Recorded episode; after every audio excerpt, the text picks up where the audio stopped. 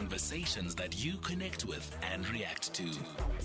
SAFM. 16 minutes to 7. Good morning. Still no certainty as to what's really happening underground at the East Modder mine in Springs. Around 500 workers still underground, failing to come to the surface after the night shift ended on Monday morning.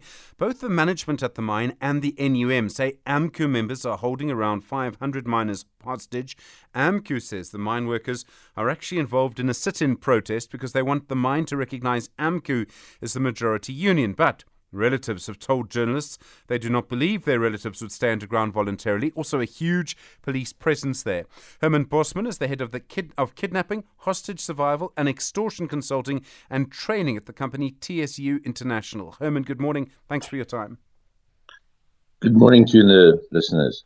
I can't imagine any more difficult situation involving hostages than something like this happening underground. Would it be almost impossible to get people out in this situation?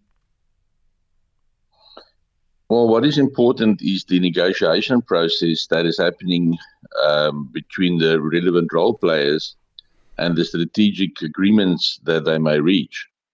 Um, and I think that is vital that they do, first of all, take care of the medical condition and the needs, uh, food and water of those underground until we have more certainty whether um, there is a hostage situation, whether it's a, it's a sit-in as been alleged by AMCU. So the facts need to be addressed as they become clear. And um, I agree with you. Um, it is a very difficult situation. We have people on the ground and they are detained there. Um, I'm also um, informed, and I don't know if it's the truth, but that there is people, there's people that's been sent down, a medical team, and and taking food and and so forth to the people on the ground. And if that is true that they didn't kept, then we certainly have an hostage incident. Uh, that was my thought as well. That's the that's the, the, the important fact here is that the the two par- the paramedic and security guard didn't come back. So when you now have a negotiation like this, it must be under the most intense pressure. I know there have been long meetings between AMCU, the NUM, um, and the mine management, and I imagine other parties. But those kind of negotiations, how difficult are they if you have people who are, in this case, allegedly being held as hostages? Well, I think what what needs to be understood by, by all the role players, the moment you coerce an agreement, your agreement may be regarded as ab initio from the starting point as invalid because it's a coerced agreement. It's not a voluntary agreement reached by parties.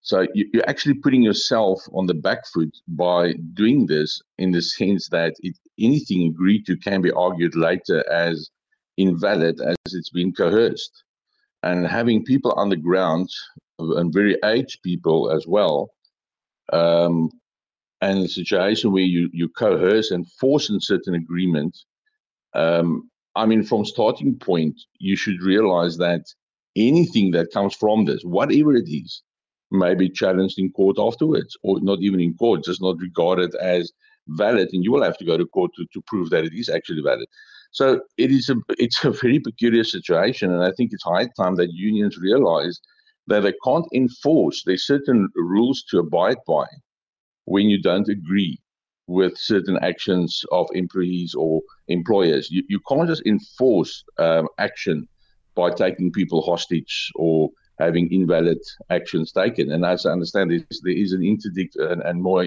interdicts may follow. Um, there's so many things to this. So there would be no trust clearly uh, between the union leaders and management before this happened and between the unions.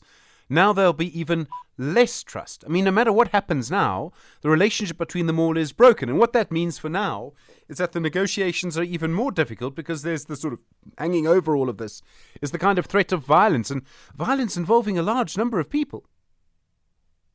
Yeah, that, that that's exactly my concern and my point. That uh, in South Africa, we've reached the point that if we do not get what we want and get it immediately, we throw the toys out of the cot.